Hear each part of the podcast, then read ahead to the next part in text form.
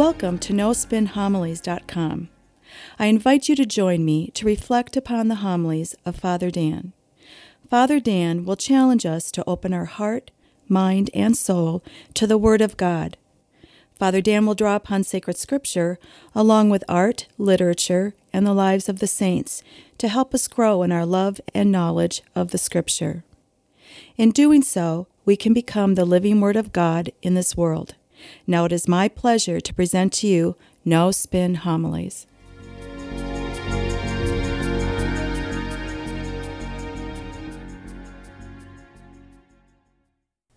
Winston Churchill once said, Every calling in life is great, provided that it's greatly pursued. Well, that speaks to the very heart of the readings for this weekend. Many of us have a calling in life. Maybe some are called to be parents, and so you strive to be good parents. And when you do that, you become great as a parent. At night, you may sit at the kitchen table and help your child with homework or you get up in the middle of the night and tend to your sick child. You stay up all night long as you tend to that sick child. Or you always attend every athletic or school event in order to support your child. See, when you do all those things, you become a great parent. And yet, at the same time, your child benefits by that. Or maybe your calling is in healthcare. You are a great healthcare provider. Whether you're a nurse, a doctor, a technician, whatever it may be, you always strive to go the extra mile for your patients. Despite a long and hard shift, and when it's all over, you have the ability to go home, you stay. You stay along the bedside of a patient that is wrought with fear and anxiety, and you try and calm them down. Or you become a tireless advocate for your patients always looking out for their best interests. In doing all these things, you become a great provider. And yet, your patients also benefit by that. Or maybe your calling is in academics. Maybe it's teaching in a grade school, high school, or college.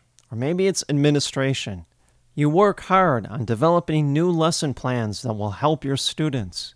You stay after school every day to work with students who struggle with math, science, or English. You tirelessly work as an advocate for your students and their families. In doing so, you become great at your profession. And yet, others benefit by that your students and their families. And so it is true. Every calling in life is great, provided that it is greatly pursued. Now, apply that to the spiritual life. We all have a calling, a calling to grow in our faith and our love of Jesus Christ. And yet we also greatly pursue that calling every time we come to Mass, every time we pray, every time we engage stewardship and practice our faith. In doing so, we become great in our faith. And at the same time, others benefit by that. Our parish faith communities grow stronger because of that. I'll give you a great example of that. Just yesterday morning, our catechists, as well as our teachers at our schools, had an in service that was led by a very talented person. The catechists and the teachers grew in their own spiritual life, but they also learned techniques on how to be able to teach our children. I've always said one of the most important jobs in our church is to be able to pass on the faith to our children, to teach them our faith. As I've said many, many times before, the Catholic Church is one generation away from extinction. Well, these catechists and teachers, they prevent that from happening. And so, yesterday, by coming to this in service, they greatly pursued their role in their ministry as catechists and teachers in passing on the faith. And in doing so, they became great at what they did. And who benefit by that? Our children because now they're going to know the faith better and know how to practice it for future generations. And so it is true.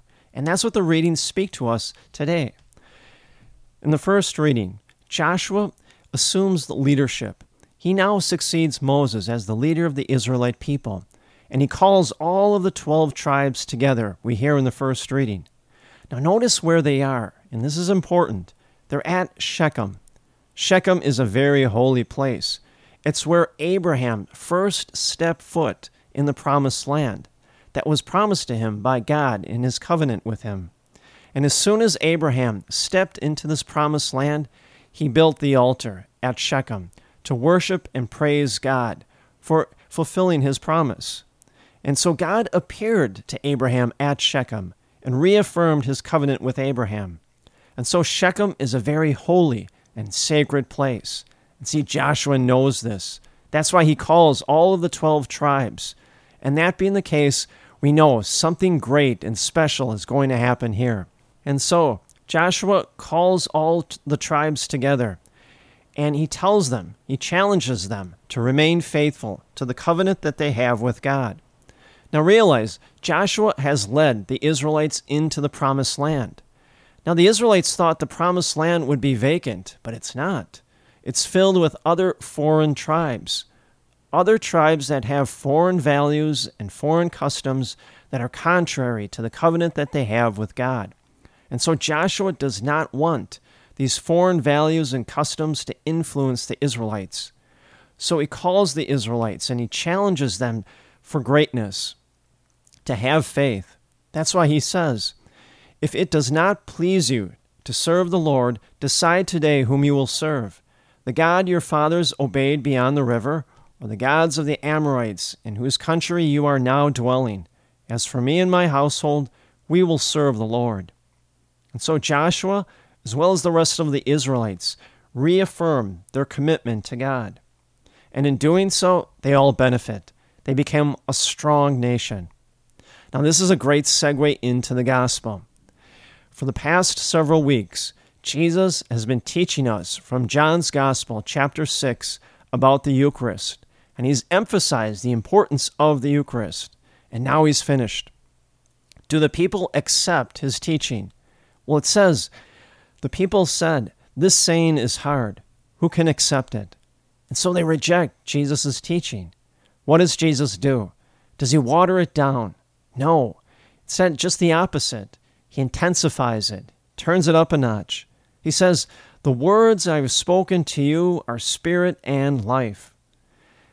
What we have to realize, our God is a God that wants nothing more than to give us life, and life in abundance. If we greatly pursue our faith, then we will have a great faith. But the rest of our faith community will benefit by that. Now, notice the people reject Jesus and they walk away. They walk away because they have no faith. Now, compare and contrast this scene. You have a scene of people with faith versus a people without faith. The apostles are people of faith. They don't walk away, they stand with Jesus. Well, we too are a people of faith.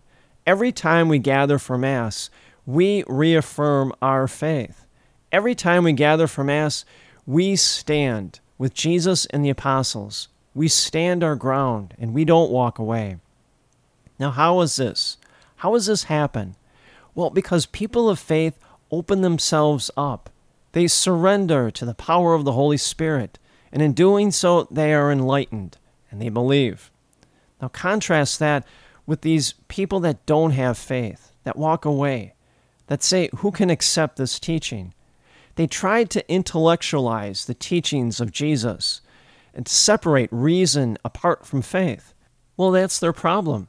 They can't separate reason from faith. Instead, both go hand in hand, both complement each other. See, the people that walked away from Jesus, they wanted Jesus to conform his teaching and his beliefs to them.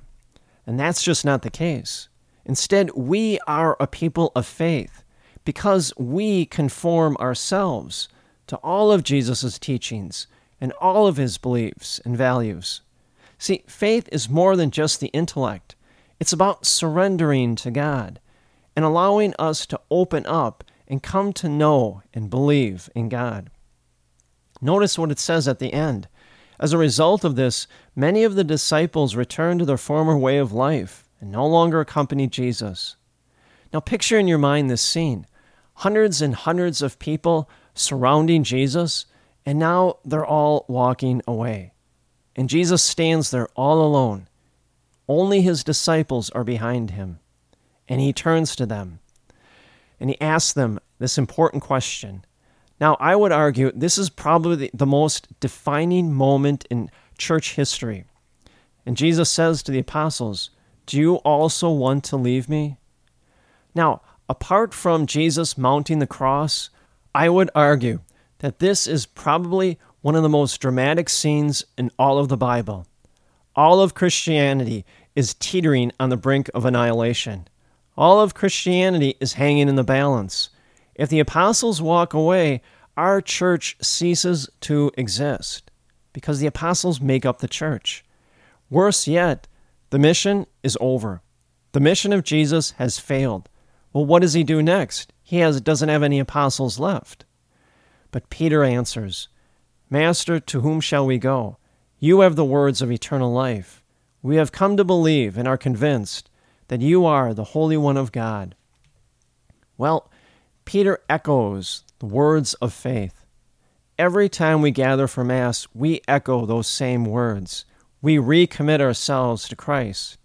Every time we gather for Mass, we stand shoulder to shoulder with the apostles and Jesus Christ. More to it, every time we come to Mass, we greatly pursue our faith.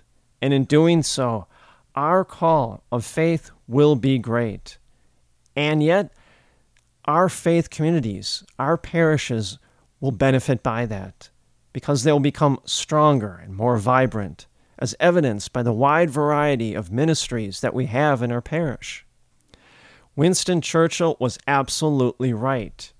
Every calling in life is great, provided that is greatly pursued. Well, we do that each and every day of our life. We live out that calling every time we gather for Mass, every time we pray, every time we practice our faith. We greatly pursue our faith, our calling, and in doing so, we have a great faith. And everyone in our parish and our faith communities benefit by that. And may the grace and the peace of Jesus Christ rest upon you always.